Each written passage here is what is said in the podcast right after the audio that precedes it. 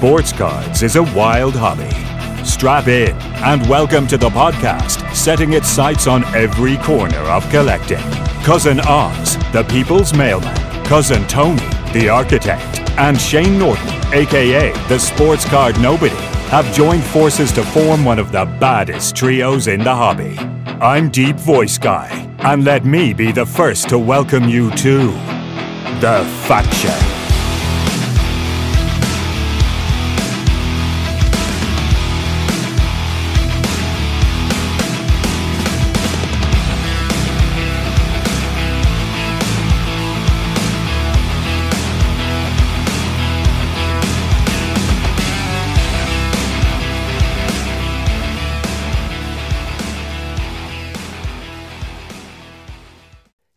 Voice guy, thank you so much for kicking off to the very first episode of the Faction Podcast. Ladies and gentlemen, I am so honored to be sitting here with two of the dopest dudes in the hobby cousin Tony, the architect, and cousin Oz, the people's mailman. I'm Shane Norton, aka the sports card nobody. And listen, this is it. This is two shows coming together, building out the Megazord. I am so insanely pumped to be here with the Faction Podcast. We all get to sit down and do shows together, Tony and Oz. We loved how much fun, how much chemistry we had. I was on your show, you were on my show, and we decided, what the hell? We need to start doing this more regularly. This is hopefully the first of many, a once a month program. Gentlemen, the Faction Podcast. How you doing? Tony, how's life? We're here. Dude, I'm like, oh, I told you guys last night, man. I'm like, dude, I'm hyped to like get on this mic, get this thing popping. Like you said, the chemistry we've had off camera, you know, forget what, you know, this, but like, you know, we just, we hit it off. And I was like, dude, we need to figure out, do something. And, you know, here we are. I'm like, I'm just hype, ready to go. Yeah, No baby. doubt, What no about you, doubt. Oz? How you feeling? I'm feeling great, man. You know, it, it's a good time to be in Philly. Let me just say that. Oh, number one, I'm not gonna go. get too deep into that because we're going to say that for later.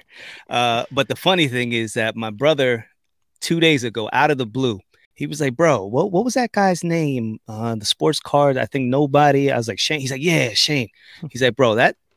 That podcast that you had with him was good, man. You guys had real good rapport. Did you ever think about doing anything else with him? And I just smiled. He's he's like, "What?"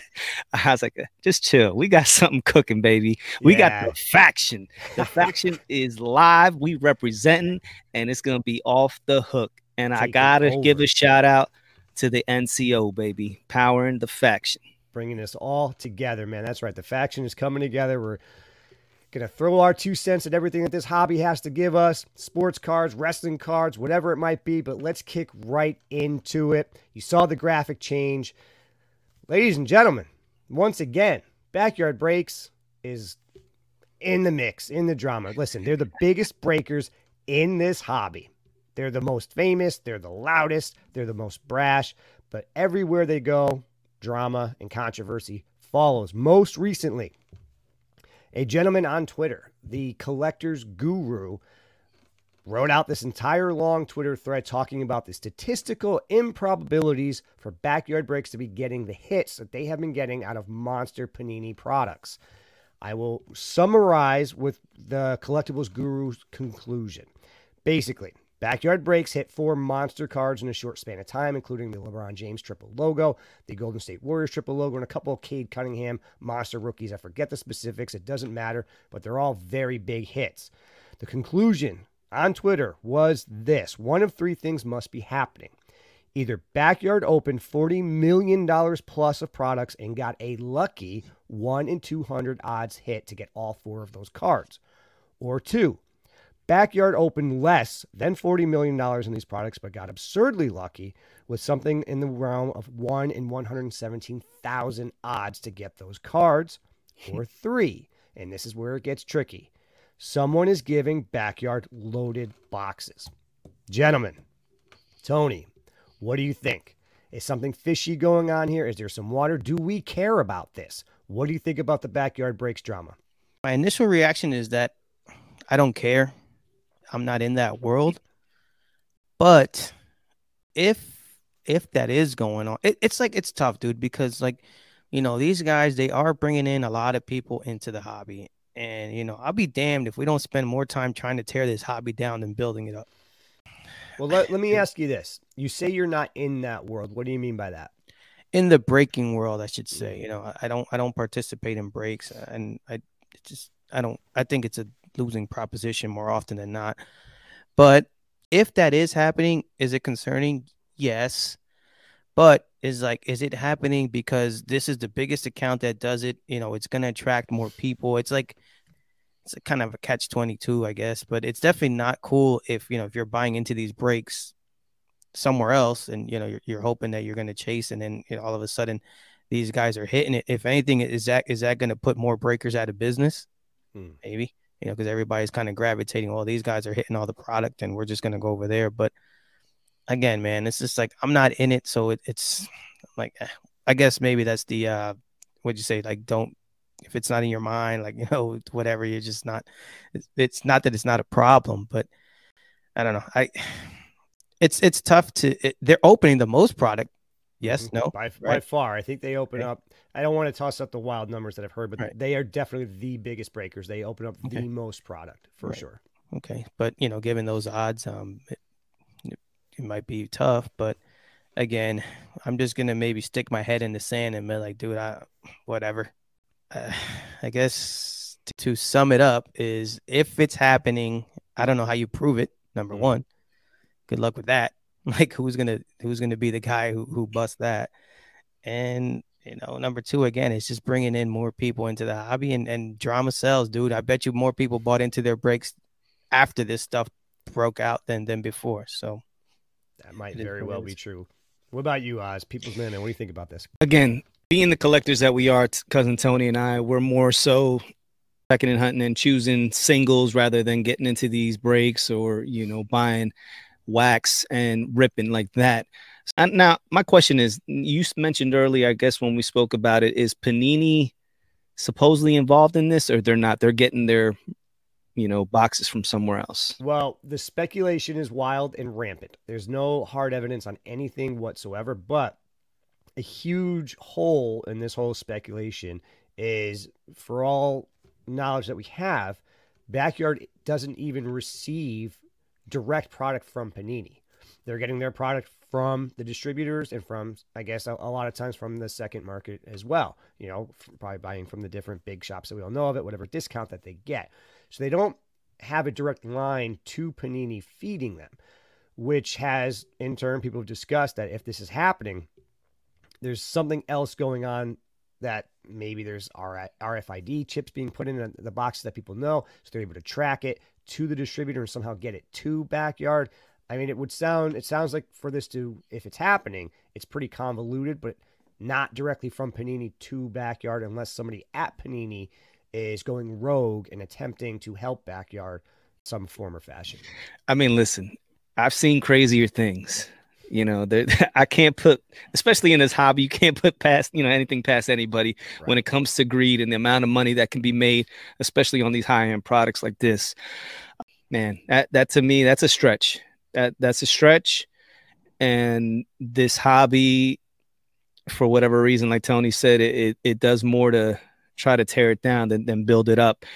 Now, is it a possibility? Yes. And if it is being done, I mean, frankly, that's ridiculous. It's BS. It shouldn't happen. Everybody should have the, the same. If I buy a box from that distributor, I should have the same amount of odds than somebody that's putting in more money that has access to be able to purchase more. Again, the fact that they're opening God knows how many boxes and and, and this is what they do for a living.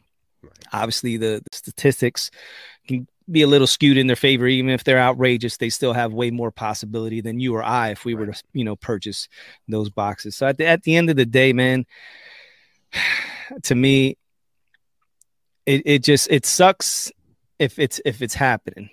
You know that that would be the main thing because, like I said, I would want everybody to have a fair shot. Um, but if it's not happening, what does that say about us speculating and trying to draw, you know, these crazy? I don't know if you ever remember that GIF with the one dude from It's Always Sunny, and he has it in the backyard, all the strings pointing, and it's like, yeah. why? What are we doing? Are we now becoming, you know, the conspiracy, you know, the hobby conspiracy theory channel? And it, it- I don't know. Sometimes it gets a little outrageous, and it's like some you almost have to drum up the drama. Sure. Uh, but again, where there's smoke, there's fire. The backyard breaks, guys. there's constantly something. You can't just be like, oh, this is their first, you know, it's something crazy happened with those dudes. So, Right. you know, Yeah. So the way that I look at this, I'm going to start with the if, the hypothetical that this is happening. If this is happening, it's it's it's monumentally bad for the hobby, and that's my biggest concern. If this is happening, I mean, this is akin to what happened with the Monopoly game with McDonald's, right? I mean, mm-hmm. the first year or whatever it was, where the, the thing was rigged, and eventually that got uncovered, and you realize everybody who was buying into this was basically being robbed, right? I go in and buy a exactly. You go in and buy your large fry or whatever, whatever the heck it is, and you get a shot at Boardwalk. Meanwhile, that thing's already moved off to somebody else, Mhm. and without question, people flocked to McDonald's because they got hyped up in this game. So you're essentially getting scammed and getting robbed. If you muster up, I forget the cost of some of these boxes to chase that that um that triple logo man LeBron, twenty thousand dollars to get a case of that, whatever it was. If you somehow drummed up the money for that as a regular Joe, let's say the three of us decided, let's take our shot at at uh, glory here. Let's all chip in and buy one of those boxes. If we found out we never even had a shot at it, that's huge. I mean, people need to be refunded their money. People need to be made whole if this is accurate. But that being said, I think it is wild speculation to be perfectly honest. I think this is uh there's a lot of noise that comes out of the backyard channel. I think that people love them and people hate them. Listen, they're wildly popular. They Mhm. have a crowd that flocks to their channel and flocks to their products. Um, but a lot of people who are probably a little bit older, like us, maybe not the biggest fans in the world, and it is what it is. And I think that a lot of the people in this hobby that are more on my side, I'm not the biggest backyard fan. I'm never going to buy in one of their breaks. Go a little bit too far, and they're looking for for reasons to knock them down at every chance that they can. And oh, by the way, they're being wildly successful hitting some of these monster cards, and there's a lot of envy, and there's a lot of jealous, and there's a lot of frustration seeing someone you don't like succeed. Right? It happens all the time. I get furious when the Boston Celtics do well. To hell with Jayson Tatum. Enough. I want that dude off the court, right? Unless he puts on a Lakers jersey, then we could yeah, talk. yeah. You know, so I, you know, I get it. I get envious when I Mhm. see teams and and people that I don't like succeed, and I think that's more what this is, in my opinion. Yeah, that's a yeah. I, I would tend to agree. You know, um, and and circling back to the to the monopoly thing, it's it, that's crazy, man. The, the only thing I won with that was like diabetes, high blood pressure, and stuff like you know. Hey, man, consolation prizes. That's Yeah, all yeah. right. Listen, I got a story about that. When I was in college, right? And it was just got up to Penn State. We're at main campus. We don't have a lot of money, but the Monopoly thing was big. So it was breakfast, it was lunch, it was dinner, and it was a late night snack after the club. You know, trying to get that damn boardwalk in Park Yeah. Place. We Whatever spent so much damn money at McDonald's. You know, those, that year it was crazy. and you never had a shot. No, It's I know. garbage. you should get refund for every one of those Big Macs you bought. Yeah. All right. Absolutely. And for anybody who's never seen that, definitely look it up, man. The way that stuff went Mhm. down and the drama and how they they scammed that was, you know, for for that time it was pretty That's impressive. some Sop- Sopranos type. You know. Yeah, five years, yeah. we're gonna get that same documentary about the backyard boys. We'll find out. Yeah, But, yeah, we right, let's move on, man. For What's sure, uh? but- I So- you got a topic next, right? Yeah, man. Moving on. So, and this it might be a monthly topic where we kind of touch on different things, but we're you know we're calling it "Rip It" or "Slab It." You know, "Rip It." It's not for me. You know, moving on and "Slab it is is is a player. You know what? I, I think I can back this guy long long term, and then we can um hold on and see what happens. Now, you know, I'll preface this to you guys. We're gonna do the football edition here, and um, I'm gonna give you each big sack of money. So it's not well, I can't afford that. No, this you this is no problem, right? So we're going to talk about three quarterbacks Josh Allen, Jalen Hurts, and Joe Burrow. Okay, rip it or slab it. And so we can go guy by guy. And I'll, I'll- Shane, I'll kick it to you first. The most recent Josh Allen, and this is the RPA National Treasures out of 99. It was an SGC 8.5 with a 10 auto, sold at 38K. So you today, just what do you think? Is it a long term hold? Is Josh the next guy? Is he going to win the Super Bowl or two? Sure. Where you at? So listen, I am a Josh Allen stan. Um, and to lay this out there, I mean, first and foremost, when you're talking about this stuff, the most important thing is if you believe in the player, right? If you're going, if you're going to find something you want to invest in or you want to believe in, You have to believe in the player. Uh, and for me, I am a Josh Allen believer. I think that he brings in all types of intangibles. The guy can throw the ball all over the damn field. He can run at the drop of a dime. He's got the agility, the speed, and he seems to have the football IQ. I mean, he he's got the intangibles. He's keeping his team in every single game. And oh, by the way, he's got weapons all over the field. I mean, Stefon Diggs and Gabe Davis are, I mean, they're monsters out there that he's chucking the ball to. I think that Josh Allen really is that dude. I think that he is a guy that is going to get over the hump. He's going to get a, a Super Bowl championship ring, or he's going to be talked about if he doesn't in like a Dan Marino fashion. It's like a guy that just couldn't get it done, but he's going to have this constant stream of success, these constant monster games that that's going to keep him in the the fold of the sort of hobby mentality. And for me, I, I'm going to slab it. I'm going to slab what if I could get my hands on a on a high end Josh Allen card. Uh, I actually have a buddy who's a, a pretty high end Josh Allen collector, and I am envious every time I look at his collection and, and just seeing every time Allen's taking the field. So for me, I, I would be in the in the slab it side of the Josh Allen coin. Okay. Oz? Yeah, when it comes to Josh Allen, as much as I hate to admit it, my brother in law, we've had a rivalry uh, for over 20 years. He's a diehard Buffalo Bills fan.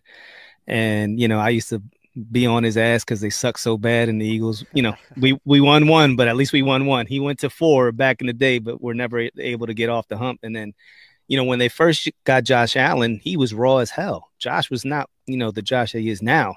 Um, mm-hmm. so he's worked very, very hard to get his game to where it is because he really didn't have any accuracy. I mean, he was a big dude. He could run.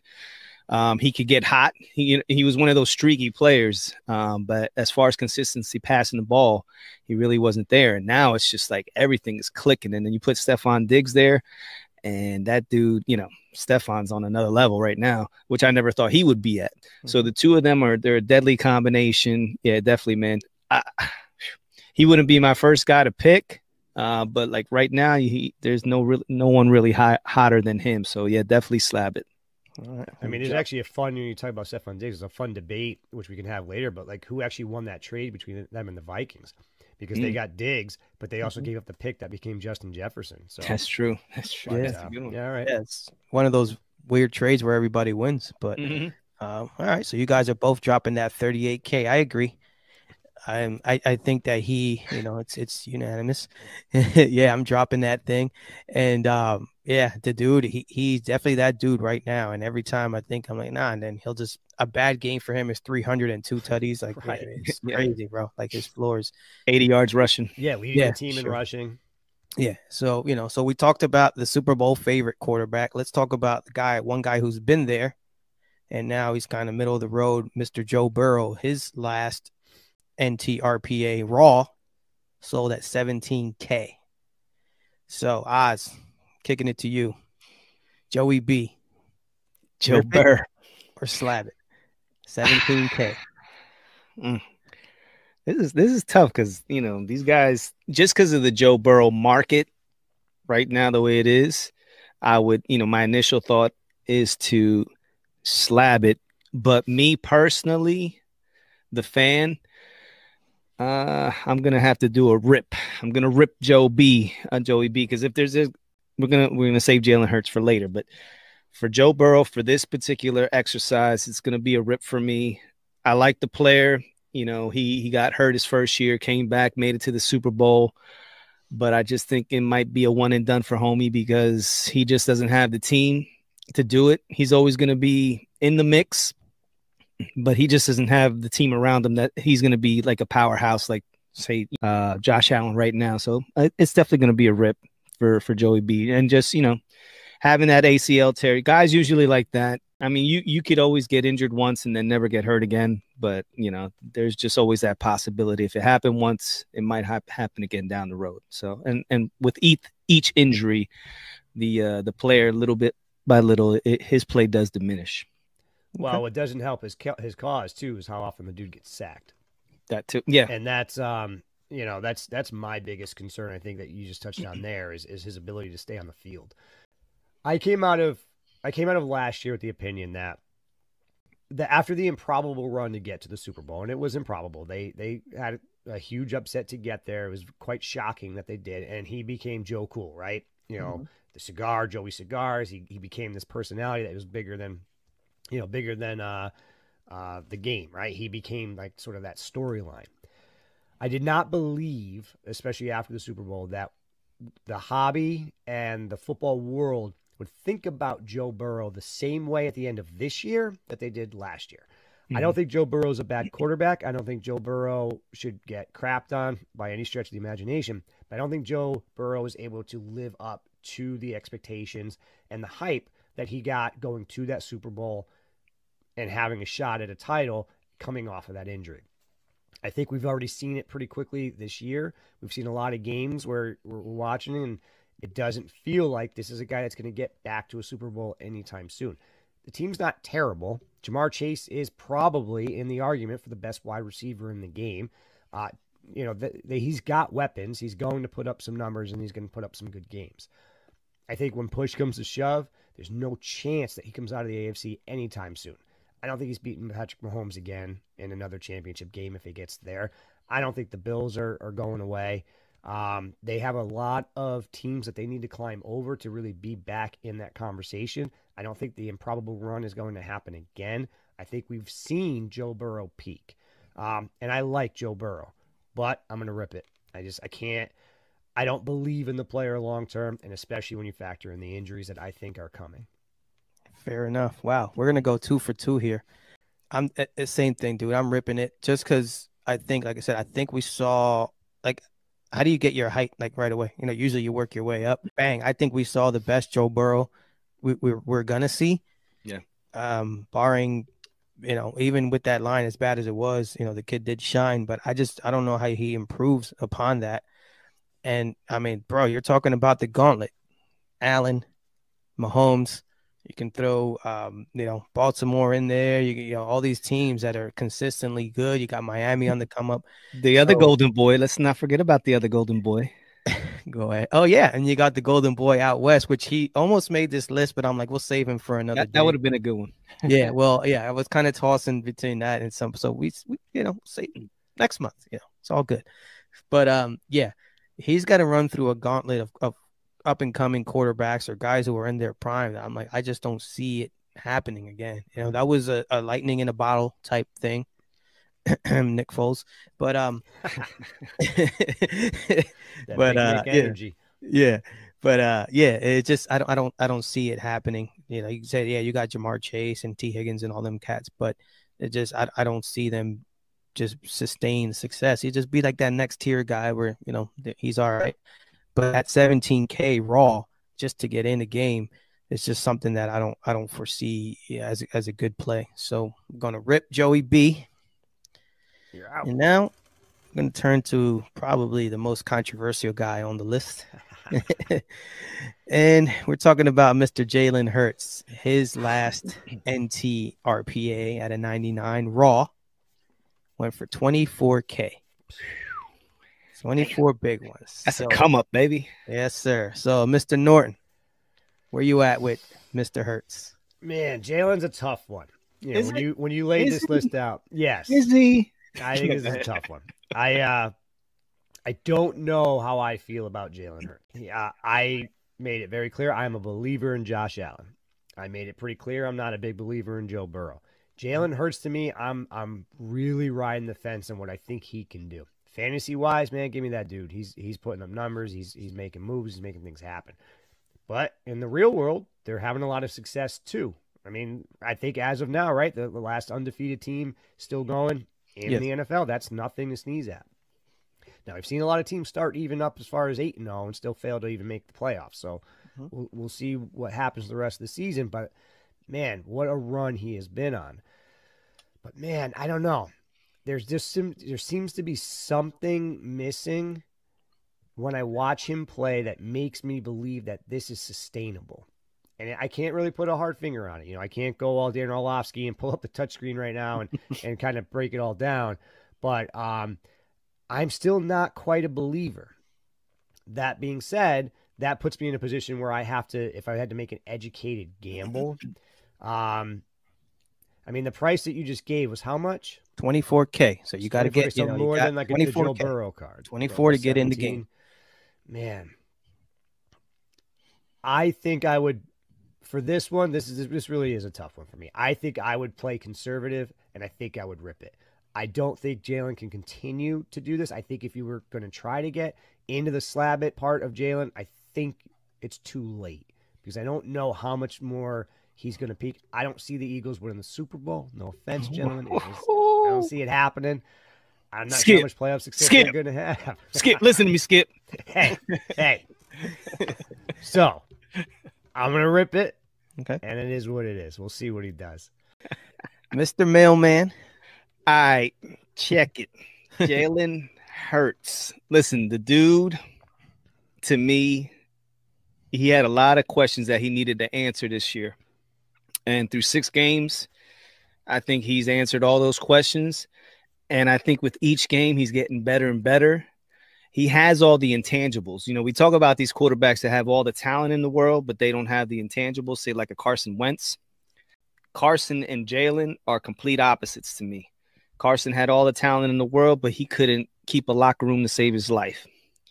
You know, you got Jalen Hurts who's dripping with swag, and it's not just like, you know, it, it's it's not the over the top swag where some of these players they walk around like a Deion Sanders where it could be annoying.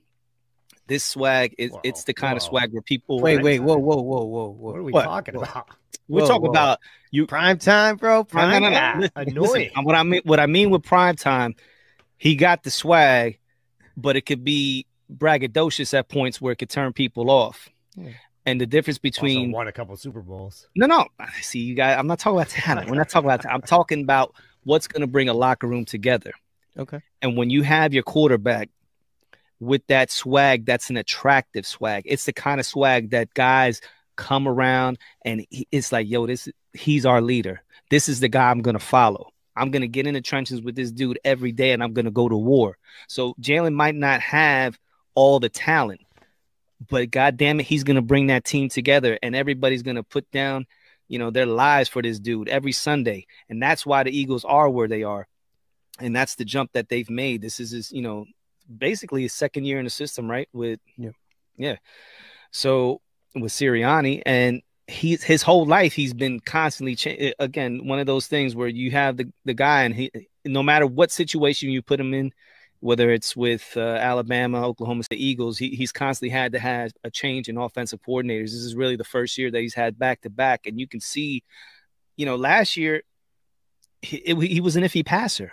He could he could run, you know, he he he could win the game for you when you needed to be at times, um, but he was more so a game manager. Now you could just see the evolution of the quarterback, and it and this trajectory, like right now, that 24k to me, I think it, it, it's that's a good point to get into.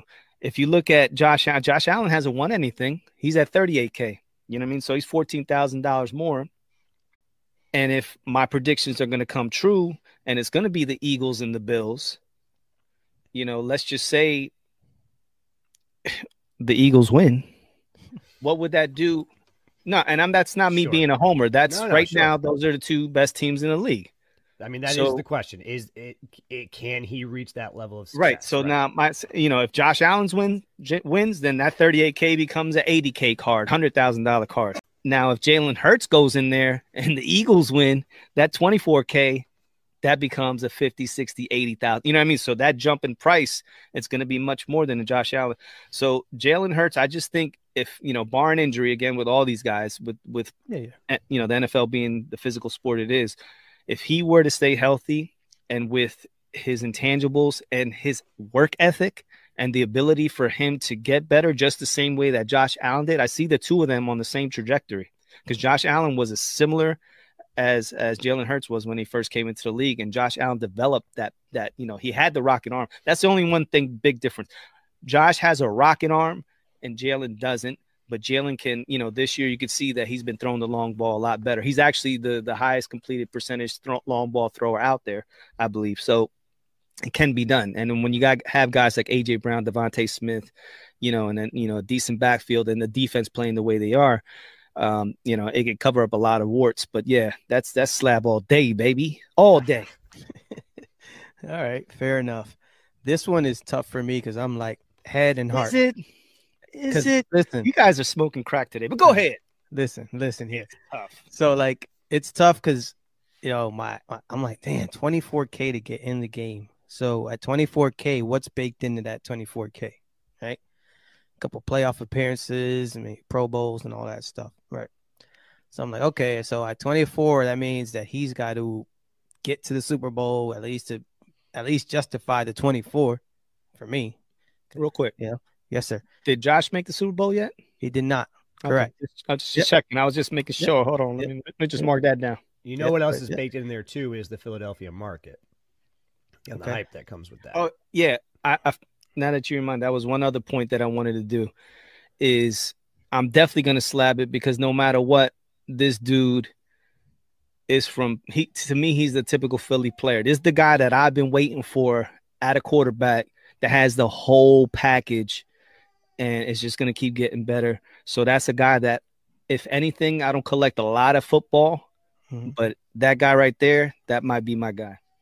Okay, fair enough. Sorry. yeah like i said I, i'm like when i when i wrote this down i'm like okay how do i want to approach this thing because if i step back and i look as forget being a philadelphia fan i look back and i'm like okay jalen hurts pretty good if not the best offensive line in the game you know pound for pound if everybody's healthy they're pretty good receivers one and two even three you know my man quez in the slot not bad okay defense is picking up okay it's fine their schedule this year. It's cupcake. They're not going to play anybody for a while, you know. So let's not ignore that, you know, because this guy's going to keep winning. I mean, they don't have a real game. I, I don't have it in front of me, but it's going to be a while. Yeah, they'll probably drop one that they have no business dropping, but that that's the NFL, right? right.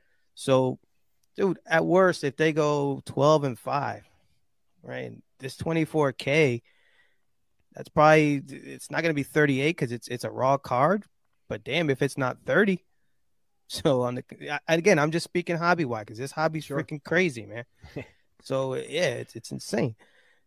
So I'm like, I'm torn. I'm like, well, but you know, again, it's like, do I believe? I'm like, well, I didn't. I I I'm like Jalen Hurts. This guy's terrible, bro. He's freaking noodle arm and this, that, and the other thing.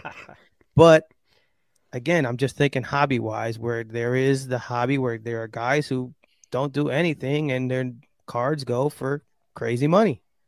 So if Jalen, if the Eagles again win 12, 13 games, 24 is probably a bargain. It's, it's so, you know, just again, this is the hobby that we're in. All right, let's So- make a note of it. It's the only one we disagreed on. 24K now. Let's see 24K after game 17 where it's at and see who who who was right who's Absolutely. wrong. Listen, all you got to do is Either the Get homers that or, graded. the, uh, or the guy who knows what he's talking about. get that graded and already jumps up 5K. That's true. So yeah, I mean, I'm slabbing the Hurts card, you know. And again, I don't know how long I'm going to hold it, but I'm going to slab it. Okay. So maybe that's hedging my bet a little bit, but um Two slabs, So- one rip. absolutely. So yeah, there we are. So we're all slabbing Josh Allen, ripping Joey B, and two to one on Mr. Jalen Hurts. And you know, we'll we'll see how we'll see how it all turns out. Maybe you know we'll all I see you, be sir. See maybe you. we'll all be billionaires. We'll see. Don't, don't come to me and be like, damn, I should I should have slapped. Nah, I don't want to hear it. I I don't want had to my hear that. 24K ready to go and I bailed. but so Oz, we're kicking it to you now. Ooh, okay. Now this is gonna be a good one for me because uh, as we spoke of earlier, we were talking about it's a good time to be in Philly sports, and you know I'm not the biggest baseball fan, but I am a fan, and it's been 11 years since I've been feeling the way I've been feeling about the Phillies. It's been a long time now. Our co-host has been living the dream when it comes to uh, his team uh, which is going to be the crux of what- my, my question is. So, you know, we got to talk about the Phillies' improbable run this year, barely making it in to the uh, the wild card round or whatever the hell you want to call that. Now they're one game away from the World Series. And then we got to talk about my man Shane, the sports card. Nobody is uh LA Dodgers, who, you know, every year they're winning like 600 games, you know, not even losing. and now they're you know they got to the playoffs and it was just a collapse. and it, it really comes back to the old, you know, let's just get into the playoffs and anything can happen. And and Tony, you know, like sometimes you're like, nah, nah, Captain Pessimistic. You know, you're writing our teams off before the season even starts. And I was like, dude, just give it a chance. You know, you not, anything happen. Nah, bro, they suck. You know, the pitching sucks. They got no, you know, they got no closers. Seranthony, ah, he can't hit. Bryce Harper, maybe, and everybody else, they're a bunch of scrubs. You know, so we we we as Philly fans, we tend to talk our team out of it just because we don't want to get hurt again, because that's just how we've been for so long. Yeah. Um, the ego. Yeah, and that's what it is. And that, you know, Tony got that shield. You know what I mean? He's like one of those guys with the big ass shields. It's like, nope, not anymore. um, so, you know, like I said, the old adage, anything can happen, is on full display on the M- Elmo. Not just for the Phillies. You know what I mean? You got the Padres and other teams that ha- have major upsets going on. So, is baseball exciting again, or is it just that because you know Tony and I are Philly fans? You know that it's exciting for us and we haven't been there in a while and shane for you you've been you know every year you're in the mix. So like is it exciting again or am i just you know tony what do you think? Is well it's definitely exciting for us. And for the record they did prove me right. Of 162 games they did suck. They couldn't hit they couldn't pitch. They just happened to you know get in and and okay they proved us both right. How about that? Yeah. So but no it's exciting. It's it, for me I, I i don't again same thing. Regular season baseball is tough for me to watch. It's it's you really gotta love the sport, man. Now I can watch them live, no problem. But if I'm sitting at home, you know, between pitches, I can flip through 30, 40 channels before this next pitch is even thrown. Because it's just a slow, it's just on TV. This is just me. Maybe it's hot take. I think baseball is the worst sport to watch on TV. Just, just some, you know, what I think um, obviously, since we're in it, if we weren't in it, too, we would we would not be watching baseball. You're right. you would not be watching baseball. Like you know, it just it is what it is. But dude, it is crazy, man. You know, it's it's a crazy atmosphere, and and dude, I was hoping for that Philly and Dodgers matchup. Yeah, didn't happen, but here we are. But for me, it's definitely exciting. Now, you know, I'm sure that our co-host has a different opinion. And um, by the time this airs, the Phillies might be in the World Series. So let's hope that happens. Oh, wait. And then we can we can talk about that because they'll take on what hey. looks to be the, the, new evil empire down in Houston. Shout out to my man Hell Mary SC down there. But, yeah. Uh, you know, Shane, where, where are you at, baby? You're hold on before we, before we get to you, Shane. Can I and I want you to address this too, um, because I know you watch baseball. Baseball in Philadelphia the playoff atmosphere. You know, we we've seen how crazy and rabid the Philly fans are.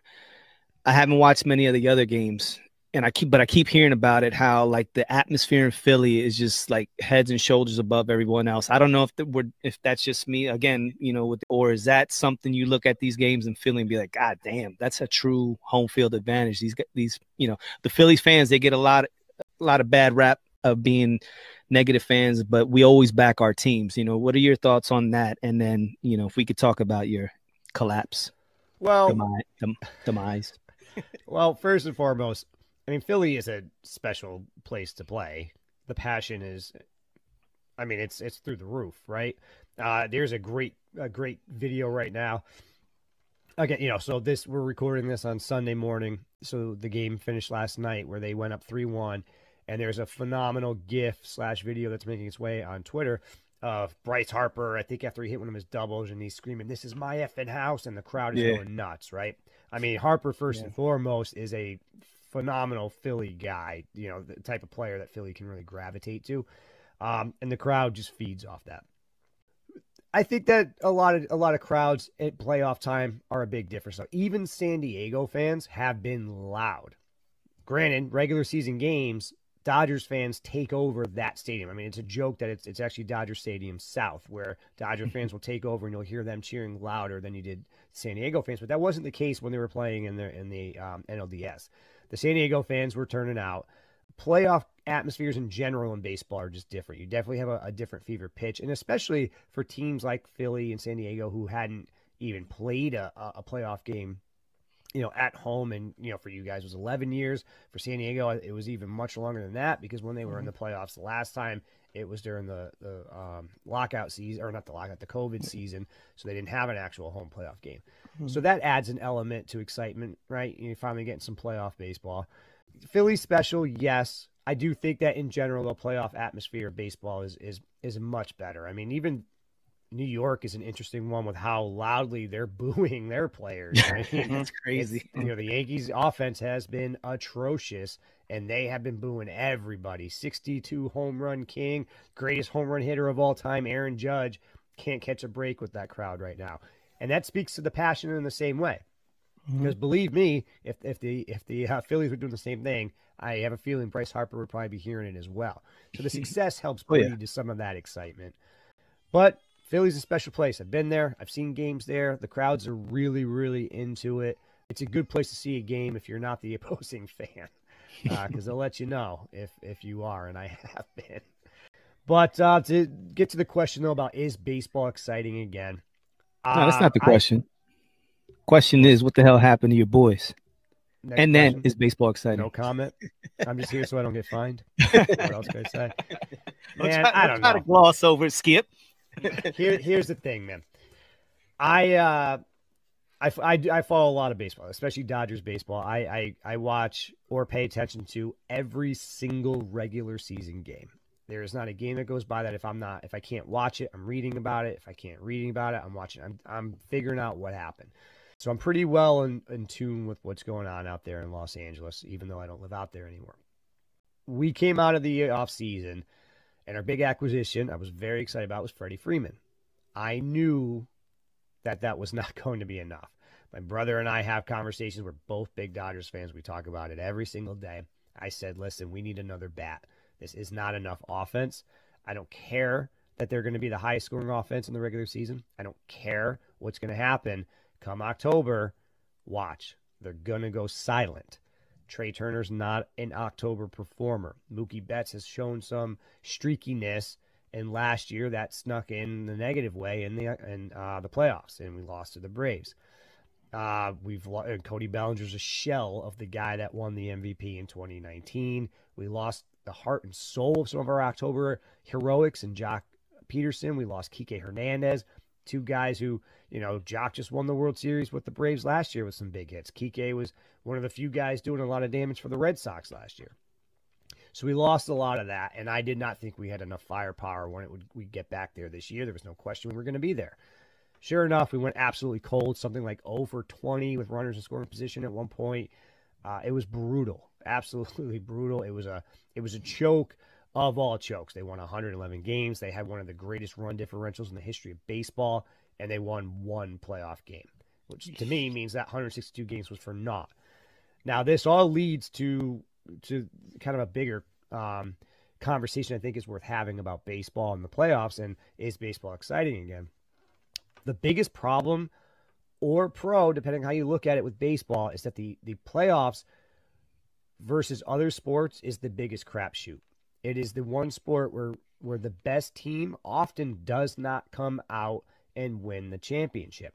Houston is is is doing what they're supposed to be doing out in, in the American League, and we'll see what where they end up. But the fact that we have San Diego versus Philly in the uh, NLCS is is shocking. It is shocking that not one of the 100 win teams out of the NL have made it that far, and we have two wild card teams that have gotten as far as as they have. Is that exciting? I mean, to some extent, yes, but at the same time, we're also not seeing the best teams come out, and that's a bummer. You, people have complained for years that the NBA is predictable, but I mean, LeBron James is the best player on the planet. There's a reason he went to eight straight finals or whatever it was. The Golden State Warriors one of the best dynasties that have ever existed. There's a reason they went to four straight and then eventually won another one. You know, there should be something to be said about like, are we really just playing 162 regular season games just to watch a, you know, darts getting thrown at the wall? I mean, it's kind of a bummer, in my opinion, how often baseball fails to have their best teams progress. And that was one of the biggest fears about adding all these extra wild card teams. Because now you're adding all this extra element of teams that don't honestly deserve to be there, And now, okay, great. We've got a 90 win team that's potentially going to win the World Series. What does that say about your 162 games? How pointless is that entire journey if it really doesn't breed much in the playoffs? So it's exciting in some regards, and I'm, I'm trying not to just be a negative Nancy because my team is, you know, choked over every year. I mean, it is what it is, but I don't know. At some point, when you're when you have kind of teams that don't even deserve deserve to be there, getting the World Series, Ooh, that's I don't know. That's tough. They don't- They don't deserve to be there. Good, Tony. I, know, I think you have Yeah. something to say. So when you say the best team didn't get there, so then what's the point of having the playoffs? Why don't we just play the regular season? We send the Dodgers in, and then we send the Yankees in, and then everybody else goes home. Money. Well, guess what? Money. Ratings. Guess what? Okay, you guys have the biggest payroll in the game, and this, that, and the I other think thing. the You Mets know actually had the biggest payroll this year. Okay, fine. It's okay. Well, that's when you guys are second. Whatever. You know what? Get better players. Okay. Because if you're quote unquote the best team in a in a one game deal, the best team sometimes never wins, right? Well, especially in baseball. Yeah. Especially in correct. Yes. So now they change it to three game series. You know, you get three straight home games in the first round. So this notion that the best team doesn't win, well, again, then what's the point of having the playoffs? So it, it, it just it's it is what it is. You know what I mean? There's you got three games, bro. If you can't win two out of those three with the people you got, then you know clean house and start all over again. So I, I get what you're saying, but the notion of the best, and I'm not just saying that because the Phillies, like I, I could care less. It, it is what it is, but it's like, you know, the best team didn't win. Well, you had you had two, you had three games and you didn't do anything. And essentially, the, the Dodgers had multiple home games because you know they're just as loud in San Diego as they are in LA, which is that's dope, man. Kudos to the free, to the fan. That, that wasn't um, again. That wasn't true here. Yeah. The San Diego crowd showed up for for Yeah, the but- uh for the DS there. But you know, but it, is- you know, that's I'm just thinking. I was like, you know, if we're just gonna do that, then let's just bypass the whole to do. and- Well, I mean, the argument is there's no debate. Listen, the Dodgers are the best team in baseball. There's no question about that. No matter how you break it down, they had the you know they have an all-time pitching staff, they have an all-time Mhm. um you know bullpen, and an all-time offense. There's no question that the best team was the Dodgers. You know, and, and Houston out of the American League was the best team. The Braves were also very good. Um, I think they're a little overrated. We can, you know, debate that. But nonetheless, there's no question about who the best team was. And you're right. I mean, you have the playoffs and you, you have your opportunities to win, and you either win or you don't. But when you have a, a pattern of, of this happening in your sport for a long time, it does sort of beg the question why do we keep expanding the playoffs? I would argue that we really shouldn't be. We shouldn't constantly be adding more teams because it's too much of a crapshoot. In the NFL, that's just not true. The best team is going to more often beat the worst team. Uh, in the NBA, it's just not true. The best team's more often going to beat the best team. I don't know in hockey how it actually shakes out uh, over there, but in baseball, it is not uncommon that upsets happen, and we're not actually crowning a you know a true champion. We're crowning a champion of a tournament that you know took place at the end of a of a season, and it, I don't know. There's pros and cons to it because listen, Yeah. it's exciting. You know, if my team got in with 90 wins and was making it this Mhm. far, I'd be just as excited as you know, would be more excited than winning 111 games and getting beat in the first round. You know, Right. so you know there there's pros and cons, but Yeah. are you Yeah, it, you know, with the NFL, it, it's one. It's any given Sunday. You know, it's one game. You advance. Whoever's feeling hot, eh, whoever's not choking at that point in time, they're going to advance. You know, it could be the a wild card team, or it could be you know a scrub team. So there's been Cinderellas like when the Eagles won it. There have been Sure. should have been no damn reason with Nick Foles that they should have won that Super Bowl.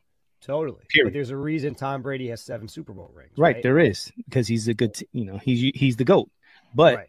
again any given sunday then with the with nba more than any other league talent wins over just because of the seven game series throughout you know the Right. the entire playoffs. Which so usually the do. talent you know what i mean? You got a better chance. With baseball yeah you can have you know a dominant you know regular season and have the most amount of wins. But when it comes to october you know that's when the sphincters get tight. That's when you can have uh, a pitcher go out and dominate and bats can go silent you know or, or vice versa So it's really it's a war of attrition. So once it gets like baseball's broken, baseball's a broken game. They have a lot of shit they need to do. Like the, you know, there's the, the baseball purists that have been there from day one and they'll argue about it and this, that, and a third, and it's America's pastime. Yes, we get all that. But you know, after the steroid era, during the steroid era, they were the shit. You know, period. That that was baseball was you know at its peak, and everybody put a blind eye to it. Didn't matter. Matter. You know, the true home run king Barry Bonds did his thing, and you know all the you know we could talk about all that, but that's when baseball was at its peak.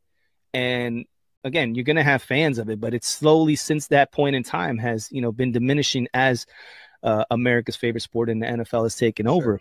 Uh, sure. But again, once you get into the playoffs, dude, it, it's a whole different animal. So those reg- the regular season gets thrown out the window, and again, it's a war of attrition. So now you got guys. It, it, it's an just get in and, and see what can happen. Anything can happen. So listen, if you got the best team, you got to prove it. Period. You can say, oh, you know, Yankees. You know, we could talk about the Dallas Cowboys. They got the best team every every beginning of the year for the last you know thirty years. I'm I'm just saying, not not to us, not to us, but to the media and to Dallas fans, you know, who are the majority of the NFL fans out there. Dallas is going to win every year. And now again, they're like, oh, we're getting Dak back. It's over. You know, like your only loss yeah. came, you know, besides was with Dak. So it's like, dude, come on, man. But that but again comes get, down to like hype because of the team, right? But right. it doesn't really come down to necessarily who's on the team. Because right. in, in football, though, other than um, you know Joe Burrow with his improbable run, I mean the Rams were a team that was considered a contending team, and they won the whole thing. Mm-hmm. You know, mm-hmm. Joe Burrow was the shocker. You know, the fact that Buffalo had to go up against the Chiefs and lost a game that you know came down to a coin flip essentially, and then the fact they upset the Chiefs was shocking.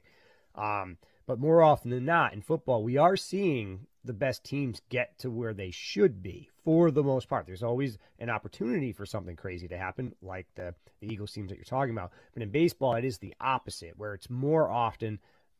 I mean, just throw a dart at your at your bracket at the playoff bracket, and you know whoever mm-hmm. hits might actually be the team to win it. Um, it. It's it's just more often with that with baseball, and and that kind of diminishes your stars so much. It diminishes your superstars a lot. And yeah, there's a bigger debate. like baseball, I don't, I don't, even know if they they should be playing that many games. Am I wrong in that? I think the season. There's an argument long. to be lowering it. There's an argument to maybe get it down to like 150 or whatever it is. You know, um, and and as far as the Phillies are concerned, you know, you, you know, you talked about teams that don't deserve to be there, but you take away the beginning of the of the season with Joe Girardi, and God knows what the hell he was doing with our team, and then you bring in Rob Thomson, and since then were like one of the hottest teams out there. So if if we would have had him the whole year long, we would have had a record similar to you know what you guys had. So you really and we had the highest payroll. Yeah, you can make faces all you want, but an all-time record. I don't think that's accurate. well. I, I said similar. I didn't say we would have it, but I'm, I'm what I'm saying is we have the talent to do that. And I think there are talent now with the proper leadership. Even though a lot of people say baseball management really doesn't do anything, they can win, they can lose you a game, but they can't really win you a game when the when the players camp. are out there. I'm in that same camp. Yeah. So when the players are out there, so yeah, we listen, we got the highest payroll out there. So our players are now finally playing to their potential when it matters the most. Your guys choked, period many years in a row. So there? I got. I mean, we can move on. I mean, we can move 2020 on. championship, not that many years in a row.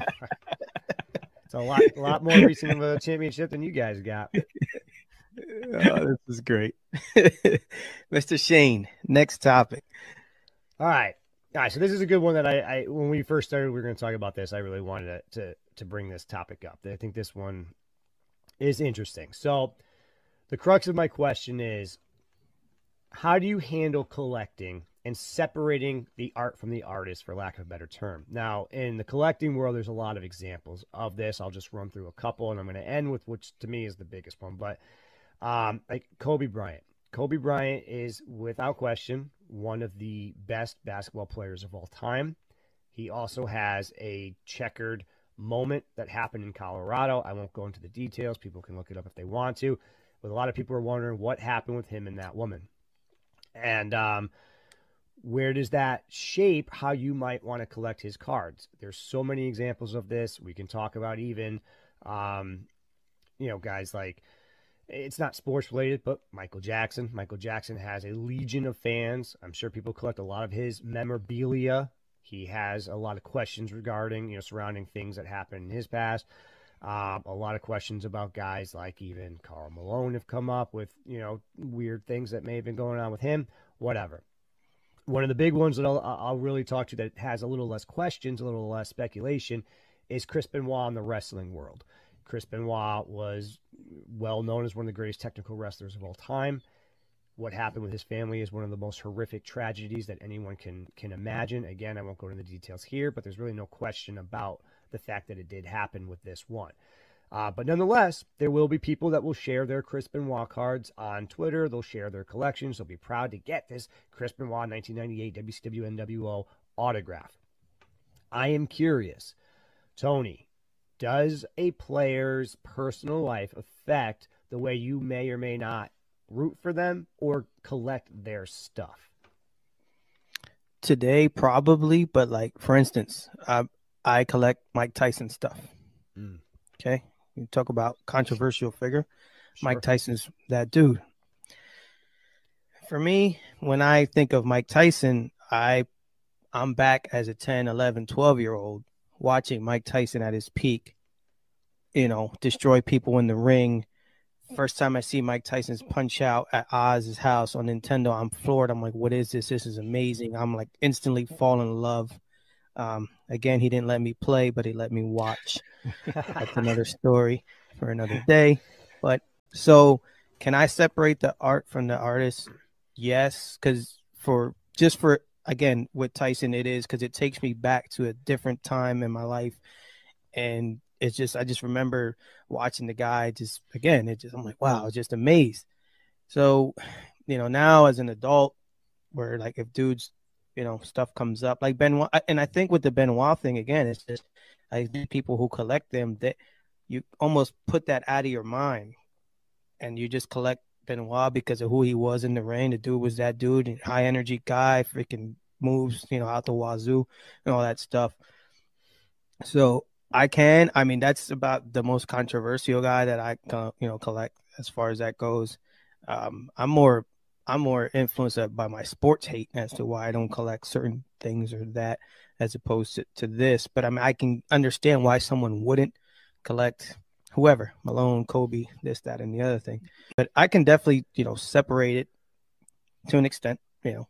And this just for me, it's just one of those things where I just try to maybe put that out of my mind. And I'm not going to deny that, you know, Tyson has a checkered past. Some things went down, maybe the way he treated people and this, that, and the other. But again, the stuff I'm collecting, I mean, it's it's all I can turn around, but it's a, uh, you know, Mike Tyson's punch out. It's it's all that stuff from back in the day that right. I just remember him as that not you know some of the other stuff that that sure. went on. So yeah, agreed. Uh, uh, listen, we are all flawed individuals. You know, the these guys they go out there and they do things that most of us could only dream of and imagine to be able to you know hit a home run you know 411 feet or be able to dunk and you know and do all these crazy things on the floor or run as fast as they do or jump as high as they can. So these guys they have superhuman abilities when it comes to that but that doesn't mean that they're superhuman in everything they do. There's nobody that's out there that's perfect. All all our heroes you know sports heroes have at one point in time whether we know it or not done some shady stuff that could we could be like, man, I didn't know about that. You know, we can we can talk about Mike. You know, when I think about Mike, not Mike Tyson, we're talking, you know, the real MJ, Michael Jackson. Now, uh, Shane, I know we spoke about this before. We didn't really get into it, but you know, I'm a little bit older than you. I grew up on Mike. Like Michael Jackson to me, you know, they talk about the king of pop, and I'm like, no, he's just the king. Period you know everybody wants to like kind of like put him in a box because of all the allegations and you know all the shenanigans that went on but at the end of the day he never got he went to trial for stuff. He was never found guilty of anything. There's a lot of speculation. But what a lot of people tend to don't understand with with Mike's psyche again could he have done this stuff? Yes i'm not saying that. But since there was never any concrete proof that it did happen other than people saying hearsay you know, there's plenty of people out there that try to say things and do things to get money, especially with people that got money. With Mike, he never advanced past a certain mentality because of the way he grew up. From day one, he was thrown into you know the the world of, of, music and he was music period like if you ever heard mike talk is like listen i got so much music in me it like i, I can't even i just i gotta get it out and it consumes me mike was just all music. Like this that's what he lived lived breathed dancing. His whole nine was all about you know just the whole way the music was. And from an early age he was a prodigy. So his father you know beat his ass made sure you know you got to do this. He never had a childhood. So when he finally got away from his father and broke away from all that and broke away from his brothers he you know he was secluded but he still had the mentality of a of a you know a 9 year old a 10 year old so the only people that he felt comfortable around with because he was stuck in that mindset was children. So then it's like the choice of you know he he only trusted kids because of their innocence. And now it gets a, it's a blurred vision to where okay is he that way because he you know of how he grew up or is he a pedophile you know? So then people start speculating and then you know him just being the the amazing superstar he was people are just always going to talk crap. You know we build these people up we put them on pedestals only to tear them down. And that's just the way it is. And i could talk on you know for mike forever but you know the things when I think about MJ or if you think about Mike Tyson or or whatever you know character you're talking about that's had a checkered past, you know, like even Tupac Shakur or, or Biggie, you know, all, all, these people that we admire for what they do, you know, we, we you know if you put me up on a pedestal, you know, and looked into things that I've done, you know, I'm not perfect, far from it. So you could dig into my past and be like, "What? I did that," and I'm like, "Yeah, you didn't let me play Punch Out." You're right. That was, had to earn that. I know that. I that can't was, be associated you know, with you. Now, see, yeah, see, there's a story behind that, sir. Ruin my psyche. Here, let me let me break down what video ethics. Okay, number one, if I get on, if I'm on there and I'm playing Mike, and I'm like, yo, Tony, check this game out. Oh, I never seen that. Okay, first of all, you never played this, so you just can't be getting on. Let me show you this. And my thing is, you don't get to play until I either I die or I get beat. And I didn't get beat, and you had to go. So that that's the way it is. Yeah, I, I, was at you know I was at Mr. Sandman bad. and I was like, all right, Tone, have a good one. I gotta beat this guy and then you know get on to Mike. Yeah. So you know, don't no no hard feelings, bro. You know. But at the end of the day, yeah, you you you know when it comes to collecting, we we look at these people and we're uh you know we we we talk about collecting what you love and and you know what these people do to us and how they make us feel. That's what you think about when you're collecting either memorabilia or cards of a uh, you know specific sports player. So you can definitely you know separate the two and uh, most of us do and then there's some out, out there that can't say ah you know what he did was reprehensible i can never you know kobe got you know caught up in the whole rape allegation thing i, I, I, I, I could never look at him the same way meanwhile he's done you know nine million good things and then you know, from one bad judgment, now you're like, I could never. So it's like, who are we to yeah. judge? It's it's complicated, right? And You, you hit the nail on the head. People are not black and white. People are are very complicated creatures.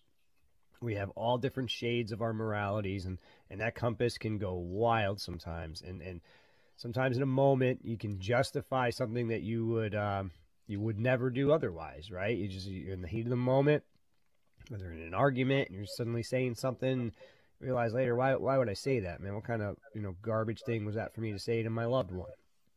But um, but it, it is a really interesting conversation to me, and and Kobe's really uh an interesting one. So a, a little story that I'll I'll share. This was now I don't know six or seven years ago. But um, Louis C.K., very, very famous comedian at the time, he was the hottest comedian in the world. There had been um, people knew what Louis C.K. was up to before people knew, like years before. And, um, you know, there had been different things leaking out on the internet and whatnot. And it became, for me, a little too much smoke for me to want to continue to support. I'm a huge comedy fan. When I lived out in LA with my wife, we would go to comedy shows all the time. I chose to stop supporting Louis C.K. because I thought that there was enough smoke that this guy was up to something, and I just didn't want to support it. I didn't want to be associated with it. So I'm at work one day, and Louis C.K. gets brought up. Because again, at the time, he was probably the hottest comic in the world. And uh, so he got brought up at work, and I had mentioned how, ah, you know, I just I, I pulled up pull away from it, and and the guy I was talking to at work, you know, he hit me. He was like, well, I mean, you're saying that about Louis C.K., but you know, what about Kobe Bryant? You know, at the time, I, you know, I still am. I'm still a Kobe fan. Like, there's no question about it. And my answer was like, I'm a hypocrite, man. You know, I, I don't know what to tell you. It's not that simple. It's hard to to live a perfectly black and white line. Some people might be able to do it. I certainly cannot. I don't know what to say about the Kobe scenario. I don't at all um, support anything that happened that particular night. I mean, there's at least no question that what he did was wrong. How far it went, we don't know. We'll, we may never know at this point. But I will say that I, I came away from that, you know, a little bit sort of like shaken, thinking about that to myself. I was like, man, why, you know, how do I justify that? How do I justify walking around in a Kobe jersey, but I won't go see a Louis C.K., you know, show? And I will say that over the years, I've actually pulled away from my Kobe outward support. I actually don't wear my Kobe Bryant jersey. I'm wearing a, a, LeBron James jersey right now. I don't have a Kobe Bryant card in my collection, but I probably still would get one. You know, and it's it's not for me a simple black and white yes or no. I think that it is it's complicated. I admire what Kobe did. I admire what Kobe has done for so many different people throughout the world. And I'm also a believer in redemption. I'm a believer. I mean, I think Mike Tyson's probably the better example of that because we know that Mike Tyson did wrong. He did real dirty stuff to a lot of people, uh, and he paid for his for his time. Right? He he went to prison, and for all intents and purposes, and I could be wrong about this. I don't know everything about the man. He's come out of that a different person. He's come out of that grown and more mature. He's he's done a lot more to help people he should be allowed to redeem himself. We have systems in place to to um, ad, administer punishment and re, and retro, or, um, rehabilitation, and I think Mike Tyson has done that. So for me, if I had a Mike Tyson card in my collection and somebody brought that up, that's something that I would I would at least speak to. Is like you know, I mean, is should he still be demonized for things that he's paid for? I I don't think that's true. I think we're allowed to redeem ourselves, and I think Kobe Bryant probably did redeem himself with the many years that he had um, to do so. You know, obviously before the helicopter, he really proved to be someone making a lot of differences in a lot of in a lot of lives. So these things are complicated. I don't have a direct answer. I will say I will not have a Chris Benoit card in my collection. If I get one, mm-hmm. I, it would be by accident, and I would move on from it. I will not use that card as a way to express myself. Right? I think it does get black and white with other people Kobe Bryant is my number one that I kind of lean to where I would have a high end Kobe Bryant card in my collection. I don't now, but that would definitely change at some point, I'm sure. So I guess that's my two cents on that topic. Yeah. Well, so I guess we're all kind of, uh, you know, sports card hypocrites and some, you know, we can't, you know, whatever it is, you know, it just, it is what it is, man. It's just how, how that person, artist, whatever affected you. And Right. You're gonna just it's gonna be what you remember him as, and it, it is what it is now. So guys, we're hitting over an hour already. It's crazy, right? We get on the mic and stuff just flows. So some of the stuff we'll probably save for next time, but we definitely want to finish up on on a on a more positive note, or not that that was anything crazy, but um, you know, Oz came up with, with a pretty cool question that um, I think we could probably finish up on. So I'll kick it to him, and we'll kind of go from there. Gentlemen, if we were all paid, if money was no object, if we were rolling around and could buy whatever we want, talk about making it rain, what card or what piece of memorabilia would you purchase as the crown jewel of your collection? It could be anything. It doesn't have to be sports related. Mine's isn't. So, you know, think about it. What would be something that you just be like, man, I got all the money in the world. But that oh, thing right there, man, that's what I need. Without question, the World Heavyweight Championship that Chris Benoit won at WrestleMania. No, hypocrite. No, this is a, this is a fun question though. I, I dig this one quite a bit. It's always just like if you win the lottery, what's the first thing you go buy? For me, it's a Lamborghini, by the way, but nonetheless, if I could buy any piece of memorabilia or or a collectible that I think expresses myself, it would be a comic book. Action Comics number one. Um, I think that's like a three million dollar book, depending on you know wow. condition and all those different things. I mean, that book is crazy, crazy expensive. It's rare, it's scarce, and for all intents and purposes, it is the most important comic book that has ever been printed first appearance of Superman, the most iconic superhero of all time. Even if you know he gets a lot of hate for being a Boy Scout, being overpowered, all these whatever. We can Mhm. debate all that garbage that there is, but for something being as iconic and impossible to acquire as that book is, I think it would be something if you walked into my collectible area and I had Action Comics number one, you know, framed and you know behind lock and key, probably some crazy Mona Lisa glass in front of it to protect it. But um, that would be a piece that I think would be just insane to say that I own this piece of just iconography. Now, Shane, how many of those are there out there? You know, I don't know. I don't know what the what the print or I'm not really the print runs at this point, but I'm not sure what the pop counts on those on those would be. I don't have those st- those statistics. Gotcha. But it is rare. Yeah, rare, scarce, especially in anywhere close to decent condition. Of course, I would take it in any condition I could get it. Uh, but that, I mean, that's that's the book. Love it. Very nice. For me, it's um definitely not a piece of sports memorabilia, but it's tied to my guy, and it would be uh the Dodge Charger that was given to Clemente for being the MVP in the World Series. Nice. That Damn, thing- that's a good one. That thing is um That's yeah, sick. it's it's it's sick, bro. It's like it's dope.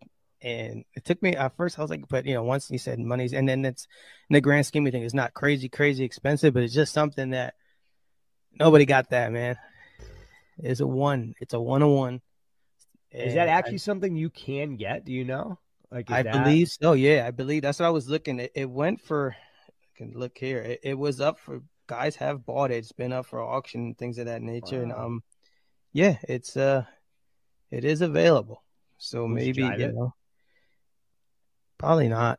Actually, yeah, I think I would. Heck yeah, bro. I'll be driving I- that I thing up would and down. drive yeah. a car that yeah. Clemente drove, I would drive it. yeah, yeah, I, yeah, yeah. One of my I was driving that thing, man, with uh, you know, my hair flowing and everything. but uh, yeah, that that would be it for me because I mean, it, it's just the stories you can tell off of that Yeah. off of that vehicle, and again, it's it's a one on one and just something that I think that'd be pre- pretty dope. Damn, bro. That's pretty deep. I like It that. is. That's Yeah. good but one. that that's that's why I came up with this question. You know, we we talk about these cards and you know we're we're in the range of you know anywhere from 50 bucks to you know 1500 bucks and but it's like Yeah. man if you got all the money in the world what what what, are you- what, what are you gonna do you know Mhm. and I, I I just profess my love for Michael Jackson and a, a lot of people like you know he's controversial but it is what it is that's my guy you know? That's my king that that's he motivated me he he he gave me my all the influences I have when it comes to you know I used to sing I used to dance um, you know that Mike you know the same way Mike was music Mike is in me. And I said man if I had all the money in the world I would want to get when he did the first performance of Billie Jean Mm. the first time on stage by himself and it was i think it was like the motown 50 celebration but that hat the sequence jacket the sequence socks the you know the penny loafers um and of course the sequence Yeah. glove That's up for auction right now. it is up for auction Yeah, golden. He, he has uh the shoes were signed you know and i think i believe the hat was signed as well but yo imagine just having that in a case Same question. Would you wear it? Did you get all dressed up? I don't Yep. know. That's that's like when we asked uh, Don't- Mike don't- yeah, don't, don't- yeah. I was say, don't. Yeah, yeah, he would. Yes, yes, yes. he'd be, he'd be wearing that. I mean, you better come on the next damn show wearing it all. Can you imagine? Woo, wait, bro. Moon- Mm, I get moonwalk into the frame. about it. I might transform. yeah. Absolutely. Yeah, those are some good ones, man. I, I I like those. Those are good. Yeah, that's pretty cool. It gets gives you a little bit of little bit of everybody's personality. Like I said, I mean, Yeah. say you like you like the comics, and it's just something there. Again, man, may, maybe one day, maybe one day. One But- day, once this show sure. takes off, we'll all be able to uh, throw our bids in. Absolutely. But uh, hey, I'll start closing it out. You know, gentlemen, it's been an honor. Like I said, this is um show one of, of hopefully a million. And I'm looking forward to, you know, hanging it out, chopping up. It's again, we have a bunch of topics that we left on the table. It's just once we get to talking, man, it starts flowing. And, and like I said, it, it was we Mm. could tell off the bat. We we just enjoyed each other's conversation, each other's company. sure. So, you know, definitely looking forward to to kicking this off and you know, let's let's see where it goes. Gentlemen, had a blast. Good topics. We'll pick it up next month and, and keep this thing going. I had a lot of fun. Yes, sir. Yes, sir. Like I said, my, my brother, he already knew that the three of us, we got something cooking. And as you could tell, this thing is gonna be is gonna be a fire. Um, that can't be stopped. I really believe in the two you guys and the three of us. I think we're unstoppable, man. This is something that if we're serious about it, we could take it to the next level. And I'm just gonna say, ladies and gentlemen, boys and girls, we are the faction. Spread the word. We'll be back.